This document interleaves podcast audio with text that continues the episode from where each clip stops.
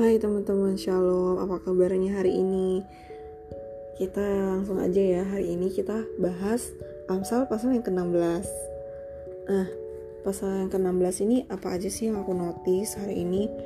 Tentunya tentang perencanaan ya, karena kita udah lihat dari pas ayat yang pertama aja tuh langsung udah disuguhin dengan uh, manusia dapat menimbang-nimbang dalam hati, tetapi jawaban lidah berasal daripada Tuhan. Uh, serahkanlah perbuatanmu kepada Tuhan, maka terlaksana segala rencanamu. Terus di ayat yang ke-9, hati manusia memikir-mikirkan jalannya, tetapi Tuhan yang menentukan arah langkahnya. Sampai pada ayat yang terakhir pun, di ayat yang ke-33, dikatakan bahwa undi dibuang di pangkuan, tetapi setiap keputusannya berasal daripada Tuhan. Berarti dari awal sampai uh, dari awal dan akhir itu udah menceritakan tentang perencanaan kayak uh, apa ya yang aku dapetin dari pen, dari Amsal pasal ke-16 ini. Jadi kayak gini ya setiap kali itu kayak kita lah kalau misalkan kita berencana gitu. Kadang-kadang uh, ditentangkan rencana perencanaan kita sama misalkan orang tua kita gitu. Kenapa mereka kesel? Tapi mereka nggak pernah kasih tahu ya. Mereka cuma ngomong uh, kita nih secara usia, secara pengalaman udah lebih tahu loh dari kalian, udah makan asam garamnya. Jadi pokoknya ya nggak boleh, ya nggak boleh. Jadi pokoknya orang tua sering kali itu punya pertimbangan sendiri kenapa kita boleh lakuin sesuatu atau kita nggak boleh lakuin sesuatu. Nah kayak e, mereka tuh punya maksud saya mereka orang tua ya mereka tuh mampu melihat apa yang kita nggak mampu lihat karena mereka merasa udah makan asam garam udah punya pengalamannya mereka udah uh, pernah ngejalanin itu. Nah uh, kita nggak bisa ngeliat itu karena apa? Karena perbedaan usia kita perbedaan pengalaman kita. Bisa juga orang tua kita yang nggak mampu menjelaskan sesuatu itu menjelaskan kenapa mereka menentang. Karena biasanya ya kalau pengalaman aku sih orang tua cuman kayak berdasarkan insting aja loh.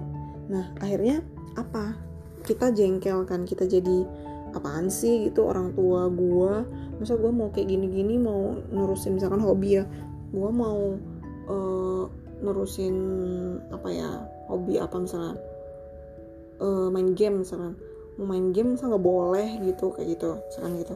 Nah tapi dengan membaca Amsal pasal yang ke-16 ini kita banyak dikasih uh, tahu banyak di notice banyak di highlight seperti yang tadi aku udah bilang uh, tentang perencanaan. Tapi tapi setiap uh, ayat yang tadi aku bacain kayak seolah-olah tuh perencanaan itu sebenarnya nggak perlu karena Tuhan yang pada akhirnya nentuin kan gitu. Bener nggak kayak gitu? Sebenarnya enggak benar ya. Perencanaan itu jelas perlu ya. Karena kalau kita nggak merencanakan segala sesuatu maka otomatis kita juga merencanakan kegagalan. Tuhan aja kalau uh, kerja itu juga dia berencana loh. Banyak sih hal yang bisa kita lihat ya sebagai peristiwa-peristiwa yang Alkitab catat. Nah, tapi seperti hubungan orang tua kita sama kita, uh, kita kan sadar ya kalau status kita tuh cuman anak, gitu. Jadi orang tua kita uh, orang tua mereka lebih punya pengalaman. Biasanya kita selalu mendengar apa yang menjadi insting instingnya mereka. Sama seperti hubungan orang tua dengan anak sama juga hubungan kita sama Tuhan. Kita tuh anak Tuhan. Tuhan adalah orang tua kita yang pengalamannya yang tanda kutip asam garamnya itu justru udah nggak bisa diukur lagi udah nggak terselami lagi gitu loh ya. Kita bisa berencana kita boleh berencana. Tapi dan kita harus berencana. Tapi kalau misalkan Tuhan sebagai orang tua kita nggak setuju dan akhirnya membuat kita harus uh, bikin rencana yang lain, maka apa yang harus kita lakukan? Jangan jengkel. Biasanya kita sama orang tua kita kita pasti jengkel ya. Bahkan kadang-kadang kita bisa membantah ya. Tapi kalau sama Tuhan jangan jengkel. Kita harus sadar bahwa uh, Tuhan sanggup loh melihat lebih jauh daripada yang bisa kita lihat. Tuhan tuh ada di masa depan kita.